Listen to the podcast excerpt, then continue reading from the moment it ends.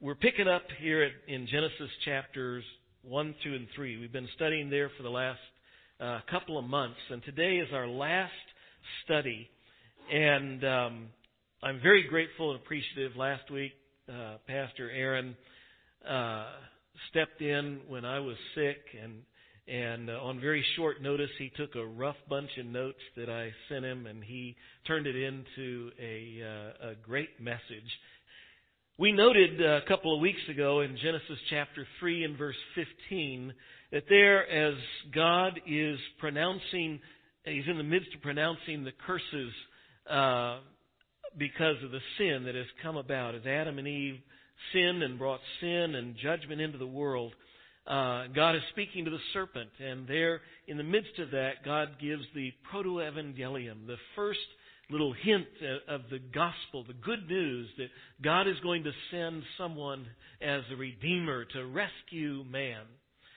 And um, we noticed that a few weeks ago. And so, from the earliest, man's earliest history, people with a heart for God have been looking for and longing for the Messiah, the, the, the promised Redeemer.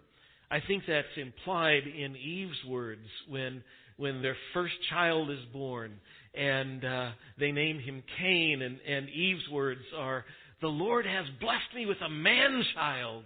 And I think in her heart she's thinking, This is the one. This is the Redeemer that was coming. And well, it didn't work out that way.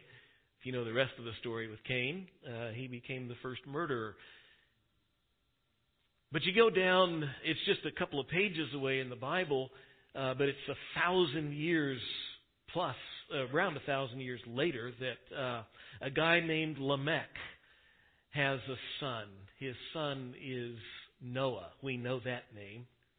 But when uh, Noah is born, uh, Lamech says this. He says, Out of the ground the Lord has cursed, this one shall bring us relief from our work and from the painful toil of our hands.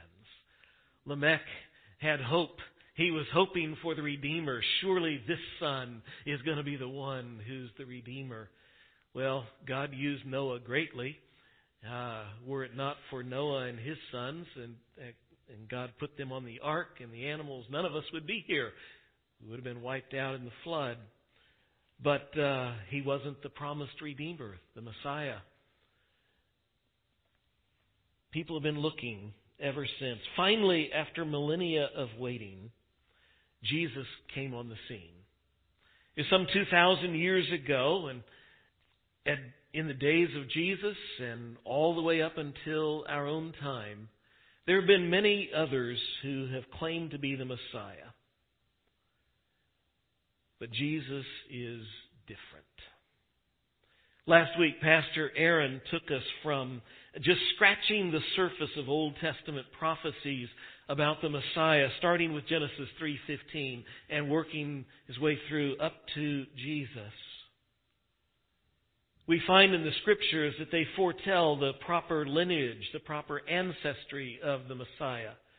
We find the scriptures tell us the place of his birth in Bethlehem, tell us the manner of his birth. It tells us, even in Daniel chapter 9, it, it tells us the time frame for the Messiah's arrival.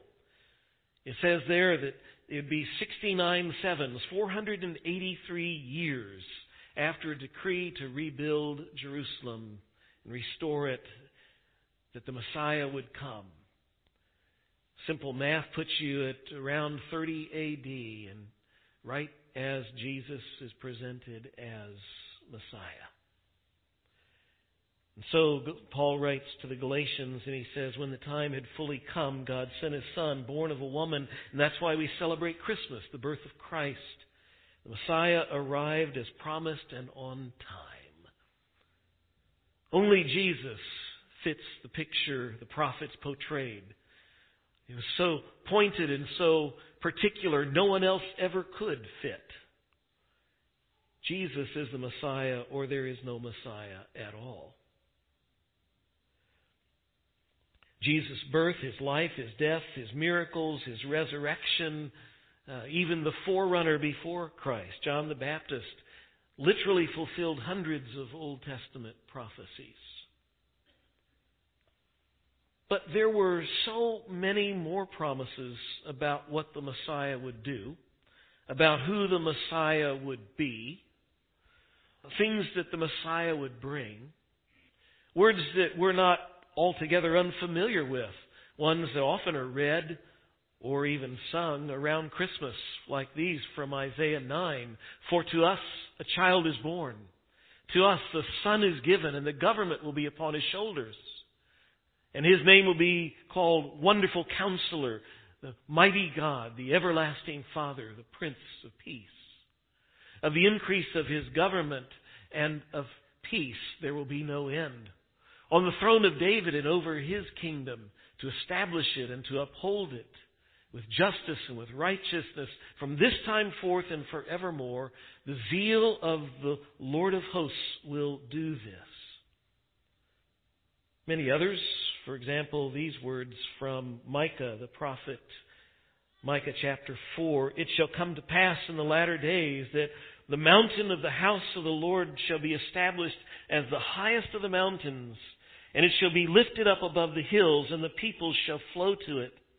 And many nations shall come and say, Come, let us go to the mountain of the Lord, to the house of the God of Jacob, that he may teach us his ways, and that we may walk in his paths. For out of Zion shall go forth the law, and the word of the Lord from Jerusalem. He shall judge between many peoples, and shall decide for strong nations far away. And they shall beat their swords into plowshares, and their spears into pruning hooks. Nation shall not lift up sword against nation, neither shall they learn war anymore. And so it is fair to ask the question if Jesus is the Messiah, if the prophecies point to Jesus and we say he is the fulfillment of the prophecies of Messiah, and that's what we celebrate at Christmas, then why isn't Jesus sitting on David's throne in Jerusalem, as Isaiah said? Why is he not ruling over the nations from there, as Micah says? According to these prophets, not to mention others, shouldn't we then also be living under Jesus in a world that is full of justice and righteousness? And where is this lasting peace on earth of which it says there shall be no end? That is a great question. John records a similar question that was asked on Palm Sunday, or perhaps a day or two later. In John's account, he kind of pushes some of those days together. You can't really exactly tell when one stops and one ends, but it's either on Palm Sunday or a day or two later. He is talking to some folks and Jesus says this. It's just a few days before Jesus will, of course, die on the cross. And Jesus says, Now my soul is troubled. And what shall I say? Father, save me from this hour?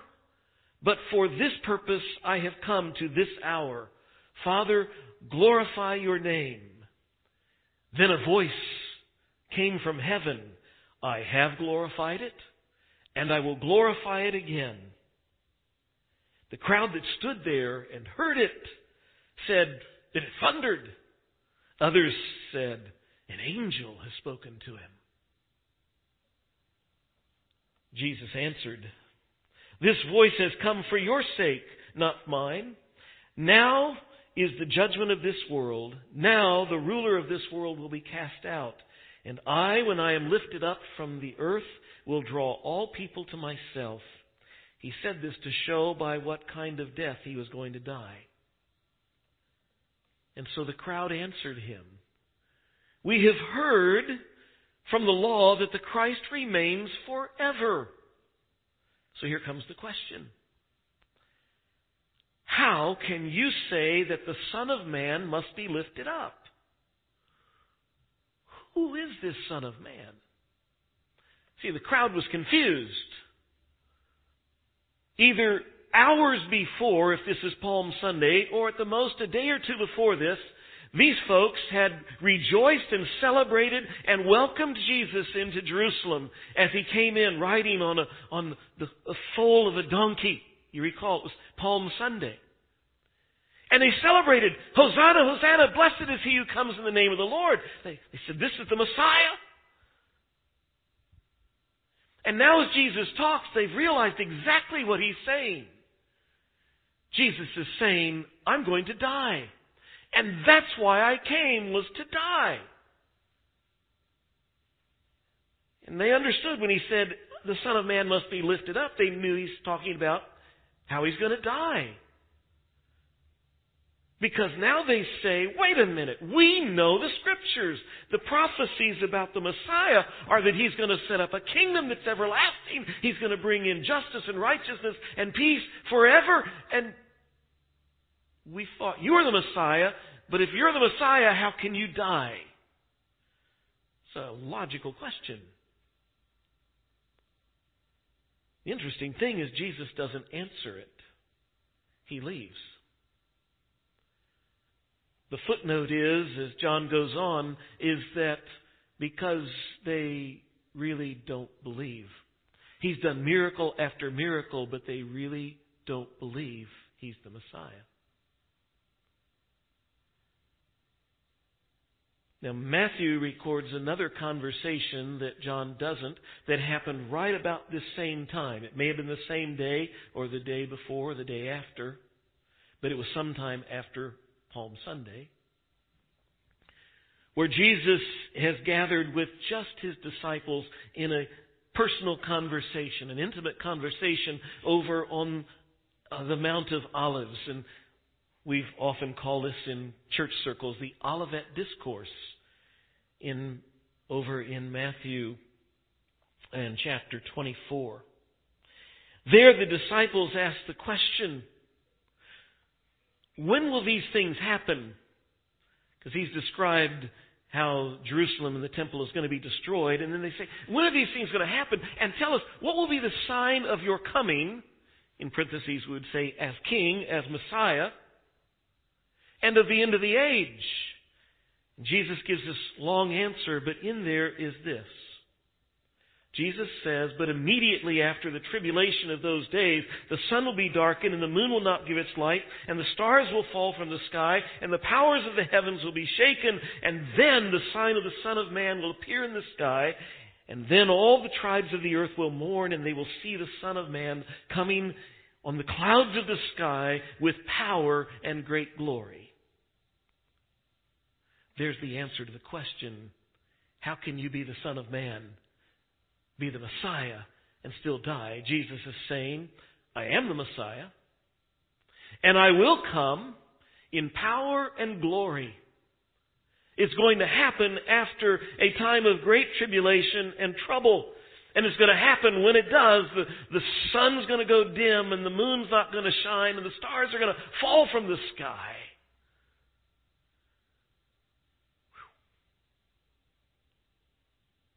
Revelation chapters 19 and 20 describe that event. When Jesus returns as Messiah King, and he comes and he sits on the throne of David in Jerusalem and he fulfills the promises and the prophecies that God made in the Old Testament of Messiah King.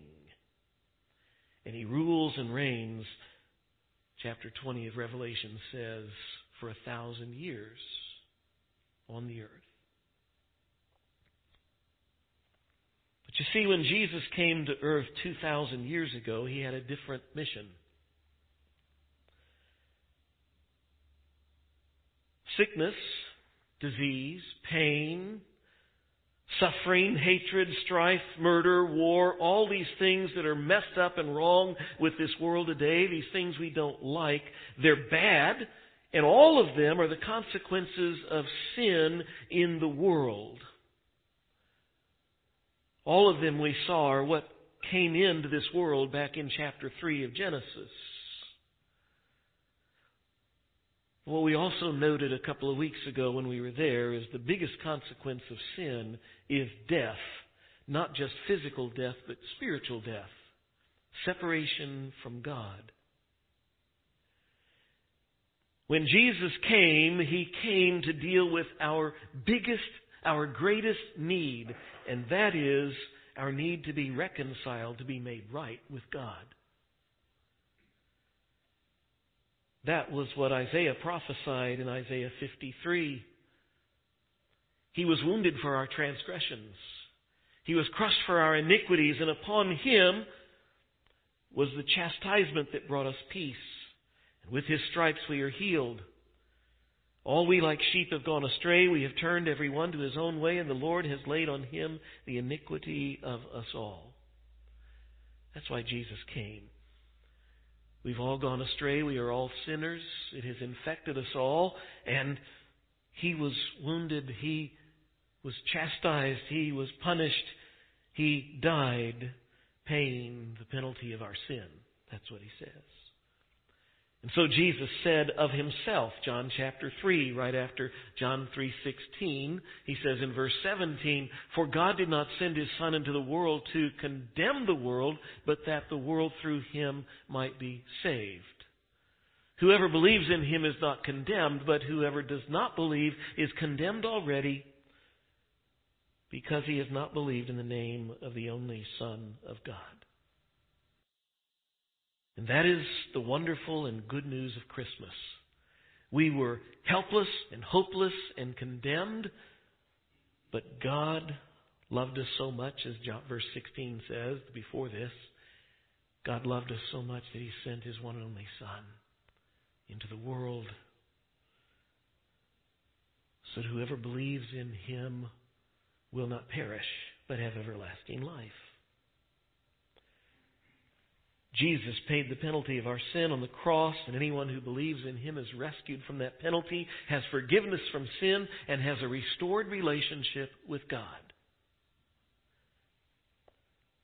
That's why Jesus came. That is the main storyline, by the way, of the Scripture. From chapter 3, when sin comes into the pages of Scripture, into, the, into humanity, when it infects and, and corrupts us all and puts us all under condemnation, the rest of the Scripture is how God has made a way through Jesus Christ for us to be made right with Him.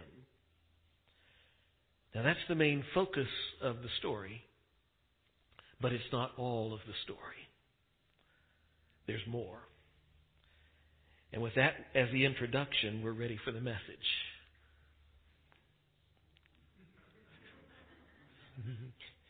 Which fortunately is very short. You see, today as we wrap up our several month study of Genesis 1 through 3, what I desire to do is take us to the end of the story. While the main focus has been how God, through Jesus, has made a way for us to be reconciled to God. There is more. And we see it most especially laid out for us in the closing chapters of the book. The bookends. We see in Genesis 1 and 2, God creates a perfect world. In Genesis chapter 3, sin comes in and everything is turned upside down. And what's going to happen and God promises a Redeemer, one who will reconcile us to God. But more than that, He promises eventually, as we see through the pages of Scripture, He promises a restorer. And we see that in Revelation. This morning, in this the next little bit of time, we're going to just fly through looking at Genesis 1 through 3 and looking over in Revelation chapters 19, 20, 21, and 22 and see parallels. And we see how the great author of history, as God has written the story of it all, he starts the, the, the introduction in Genesis, and we see the conclusion in Revelation. And what we see is it's a beautiful picture. We can't look at it all, but I'm going to just quickly take us through a bunch. And you, if you want to open to somewhere, you'd be in Genesis chapters 1 through 3, and we'll just kind of try to mostly just stay chronological and step away through. We'll break that once or twice. See some of the parallels. And but I'm going to put it up on the screen and we'll start with Genesis and then I'll take us on the screen. We can see Revelation. We notice just in the very opening verse of the Bible, in the beginning, God, Genesis 1 1. We see in the of the scripture, actually twice in the last couple of chapters of Revelation, we see this. I am the Alpha, that's the beginning, and the Omega, the first and the last, the beginning and the end. The same God who wrote the introduction in the beginning and created everything in Genesis 1 1 is the same God who brings it all to conclusion in Revelation 22. History is moving towards a point. There's a God who's the author and the finisher of it all. In Genesis 1 1, it says, In the beginning, God created the heavens and the earth. And in, in Revelation chapter 21, verse 1, it says, Then I saw a new heaven and a new earth, for the first heaven and the first earth had passed away. So a lot of folks trying to save planet Earth can't be done. God's going to destroy it one day. Doesn't mean we should trash it. It just means this earth is headed for destruction. Peter tells us God's going to burn it up. He's got a brand new one. He's going to show up. It shows up here in Revelation 21, verse 1. Chapter 1 of Revelation, verse 5, says God separated the light from the darkness, and it says He called the light day, and the darkness He called night. We get over to Revelation chapter 22, verse 5, and in the new heavens and new earth, we discover something. It says that uh, there will night will be no more. Revelation 22 5. Chapter 1 of Genesis, verse 10, God separated the waters from the dry land. He called the dry land earth, and the waters that were gathered together, he called the seas. We get over to chapter 21 of Revelation, verse 1, it says, And the sea was no more. The new heavens, the new earth are going to be similar but different. Things are going to change. Chapter 1, verse 16, it says, God made the two great lights, the greater light to rule the day, that's the sun, the lesser light to rule the night, and the stars. And in chapter 22 of Revelation, verse 5, it says, And night will be no more, and they will need no light of the lamp or sun, for the Lord God will be their light. Chapter 2, verse 8, after God creates Adam and Eve, we read in verse 8 of chapter 2 that the Lord God planted a garden in Eden in the east, and there he put man whom he, whom he had formed. God provided a garden paradise to be man's home. He not just created a lush earth, but he made a special home for man, a paradise. We get to Revelation chapter 21 and verse 2, and it says, And I saw the holy city, the new Jerusalem, coming down out of heaven from God, prepared as a bride adorned for her husband. God has created a spectacular city paradise for man's home. You recall Jesus said, John chapter 14, where I'm going to prepare a place for you. John 14, prepare a place for you, that where I am, you may also be. But he also said, and there he said, In my Father's house there are many rooms. Some translations say mansions. Maybe they're mansions, maybe they're rooms, maybe they're condos. I don't really care. Maybe it's just a tent out back. That's good for me. Long as I'm there in this place, it's awesome. But it's not just that we're there. What we discover is there's, remember, there's a new heavens and new earth in this new city. People are going in and out, in through the earth. I think we've got a place on earth somewhere. We've got a place in heaven, you know, a condo there and a place over there. Awesome. God has provided a spectacular home for us. Going back to Genesis chapter 2, verse 9, in the Garden of Eden, it says that the tree of life was in the midst of the garden, and a river flowed out of Eden to water the garden. It was this beautiful place of lush water and trees and the tree of life. But after sin comes into the picture, Genesis chapter 3, it says, God says, Now lest he, man, reach out his hand and he takes also the tree of life and eat and live forever. God says it's a problem if sinful man lives forever. We talked about that a couple of weeks ago. Therefore, the Lord God sent him out of the Garden of Eden. The text says that God put a guard there. He made it where it's impossible for man to ever get into the garden and into access to the tree of life. But we get to Revelation 22. Then the angel showed me here in this great city, home of ours, there's a river of the water of life that is flowing from the throne of God and of the Lamb, and, and in the, through the middle of the of the of the street of the city, and also on either side of the river, there it is again, the tree of life. He goes on to say in verse two that the leaves of the tree were for the healing of the nations. Genesis chapter 2 verse 24 we read, Therefore a man will leave his father and mother and hold fast to his wife, and the two shall become one flesh. And we, we saw there the very first wedding, Adam and Eve. We come to the book of Revelation, we discover in chapter 19 the last wedding. First wedding in Genesis 2, the last wedding in Revelation 19. Let us rejoice and exalt and give him the glory, for the marriage of the Lamb has come. And the Lamb is Jesus Christ, by the way, who the Apostle Paul, of 1 Corinthians 15, calls the last Adam. we have the marriage of the first Adam in Genesis, the marriage of the last Adam in Revelation. And who is the bride? Says the bride has, his bride has made herself ready. And you go on and you look down just a little farther and we discover it's the saints. It's us. Which, by the way, isn't a surprise because Paul tells us that in the book of Ephesians, where he's talking in Ephesians 5 about marriage. And he says how husbands, you're to love your wives as Christ loves the church. And he says, I tell you a great mystery, but I'm speaking of Christ and the church. Human marriage is to be a picture of the relationship between God and man between the bridegroom, Jesus, and his church. Genesis chapter 3, verse 1, we meet Satan. Now the serpent was more crafty than any other beast of the field. Satan first appears in the form of a serpent, and he is the deceiver of mankind.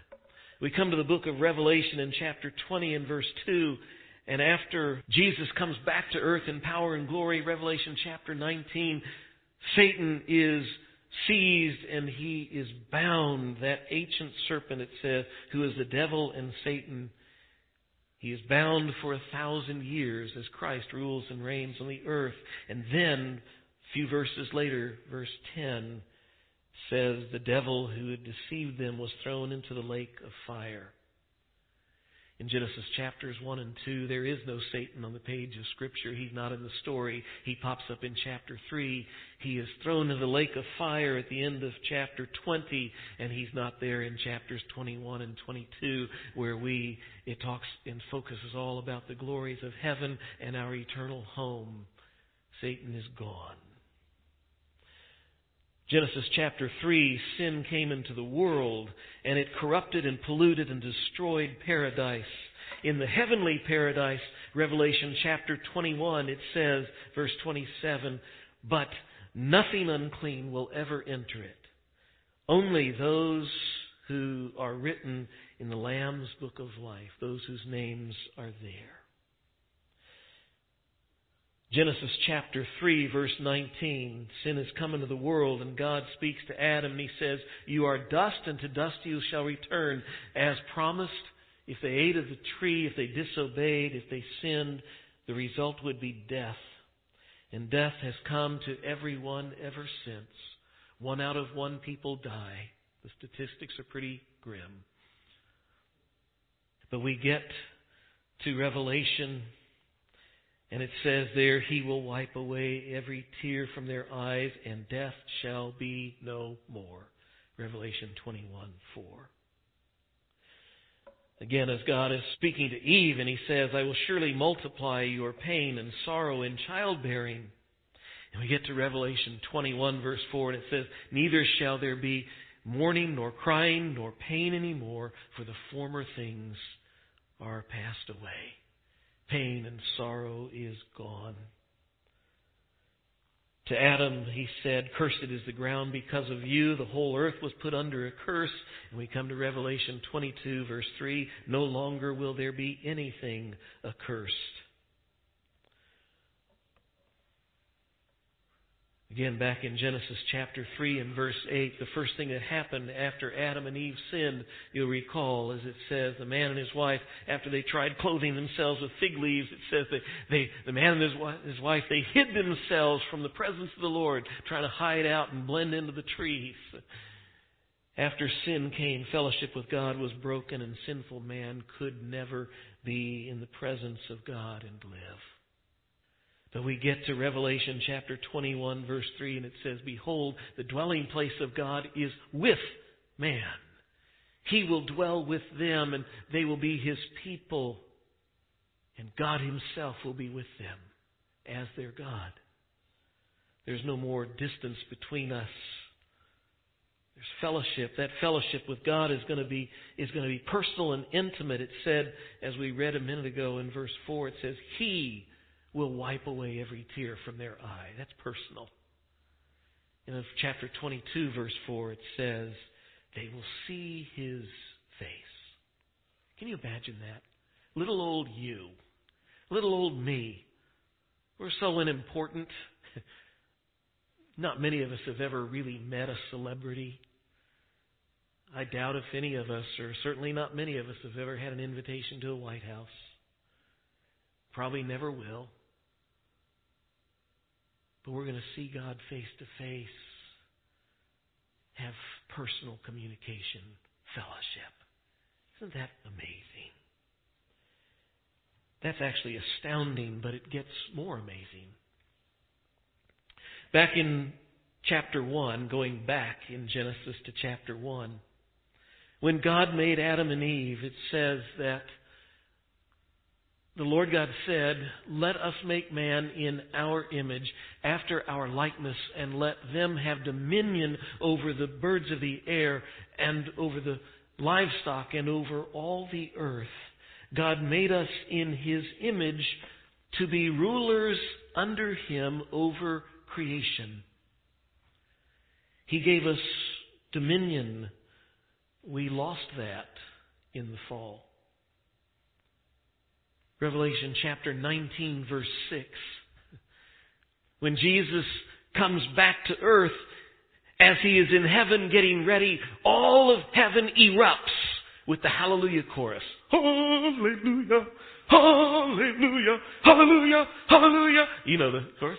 For the Lord God omnipotent reigneth. Hallelujah! Why are they hallelujahing? Because God as man, Jesus Christ, both God and man, is coming back to earth to take the throne of earth. Now, God made us in His image. Now, God took the image of man. He became man. And now God as man is coming back to earth to take the the dominion, the rule that we lost because of sin. And Jesus takes the throne. That's awesome. But it gets better. That's not all. Because it goes on to say in Revelation chapter 22, verse 3, it says, The throne of God and of the Lamb will be in it. That's in the city in heaven. And his servants will worship him. And then down in verse 5, this little statement, they will reign forever and ever. And it's speaking of the servants, it's speaking of us. You see, because when Jesus became one of us and he rescued us, he redeemed us out of sin. He gave us, as we read earlier from John 1, do you remember in the scripture reading? To as many as believed on him, he gave right to become children of God. We've been adopted as God's children. And the scripture goes on to say that with now that we have been adopted by God, we became heirs with Jesus Christ. And as heirs with Christ, he goes on to say, the scripture goes on to tell us that we will rule, we will reign with him. And that's what it's saying here. Jesus sits on the throne as God man, and under him we rule and reign with him forevermore. So do you see? the, the end of God's story, the end of His story, history, takes us right back to where we started. Revelation 21 and 22 takes us back to the beginning, where God said everything was very good. Perfect people in a perfect creation, ruling and reigning, enjoying fellowship with God.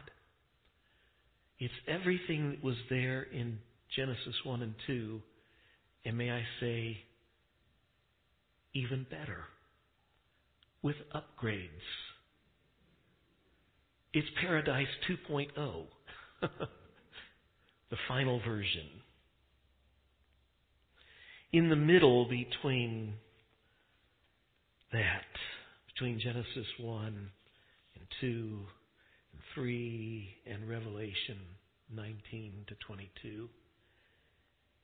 In the middle is the story of amazing grace.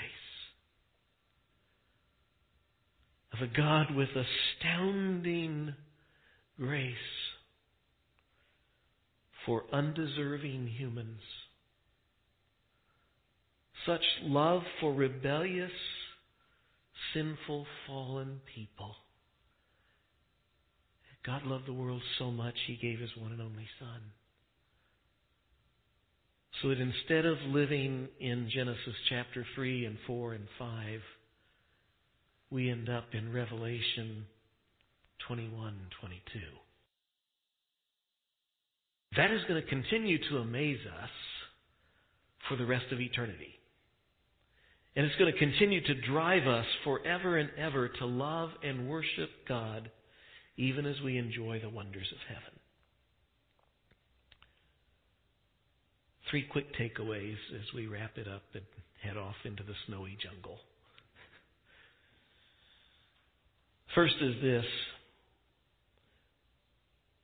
the difference between those who get into heaven and enjoy all of that in, in Revelation 21 and 22, the difference between those and those who face God's judgment and hell we read the difference when he says, Nothing impure will ever enter there, but only those whose names are written in the Lamb's book of life. Well, I tell you what, I want to be one of those who's there in heaven and not there in God's judgment. How do you get your name written in the Lamb's book of life? Again, it's John 3:16.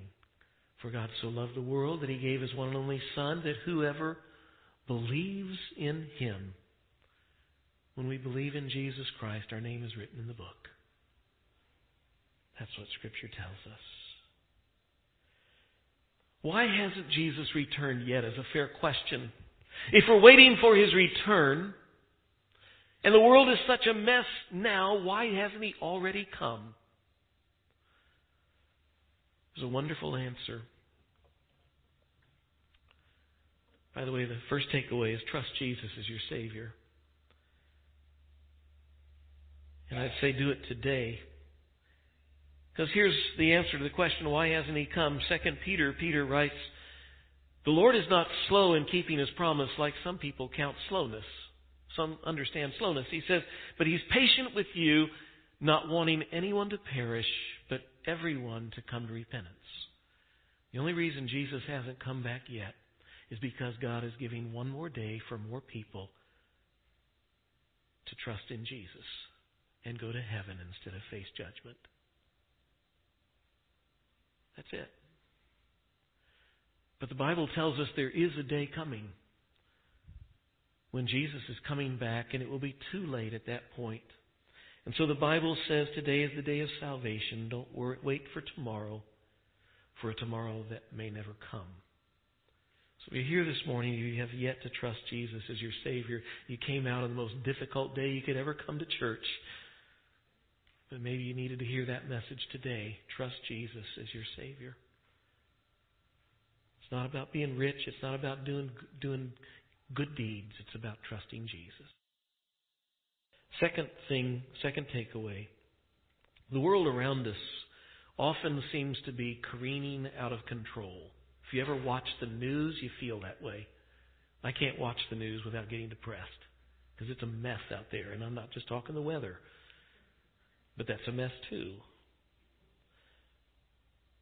But what this tells us when we look at the bookends is that everything in this world is going according to plan. God has a plan, and everything is going to happen at the right time, exactly as He has planned. There's much we may not understand. There must be even much we may not even like in this life. But one thing we can know is that we can rest and trust in a loving God who has promised that He's working everything for our good. And we can have peace in a messed up world. After all, he says, if he doesn't hold back his own son, what else good will he hold back from us? Nothing. Lastly, this. We need to live with an eternal perspective. Because this world will pass away, because as believers in Christ we have an eternal future in heaven, it should change everything about how we think and how we live, how we act. Jesus called for us to live heavenly minded. He says, Don't lay up treasures on earth where moth and rust destroy and thieves break in and steal, but lay up treasures in heaven where moth and rust don't corrupt and where thieves don't break in and steal. If we really believe this, it should change everything. Literally everything. Let's pray. Father, thank you for loving us so incredibly much that you sent your own Son to die in our place. Why you would do that, none of us will ever understand. David said in Psalm 8, What is man that you are mindful of him? He didn't get it. We don't get it now. And I think we're going to spend the rest of eternity trying to figure that out. Why we won't understand it, we, mar- we rejoice in it. And we say, Thank you. You loved us so much. Not only did you rescue us from what we, the punishment we deserve, but you've, you care for us now. And you give lives now that are meaningful, that have purpose. And you've provided for us a destiny far greater than anything we can ever imagine. And so we say thank you. And may we never be the same in what we value, in what we hold as priority, in what we think, in what we do, and in what we live for. In Jesus' name we ask it. Amen.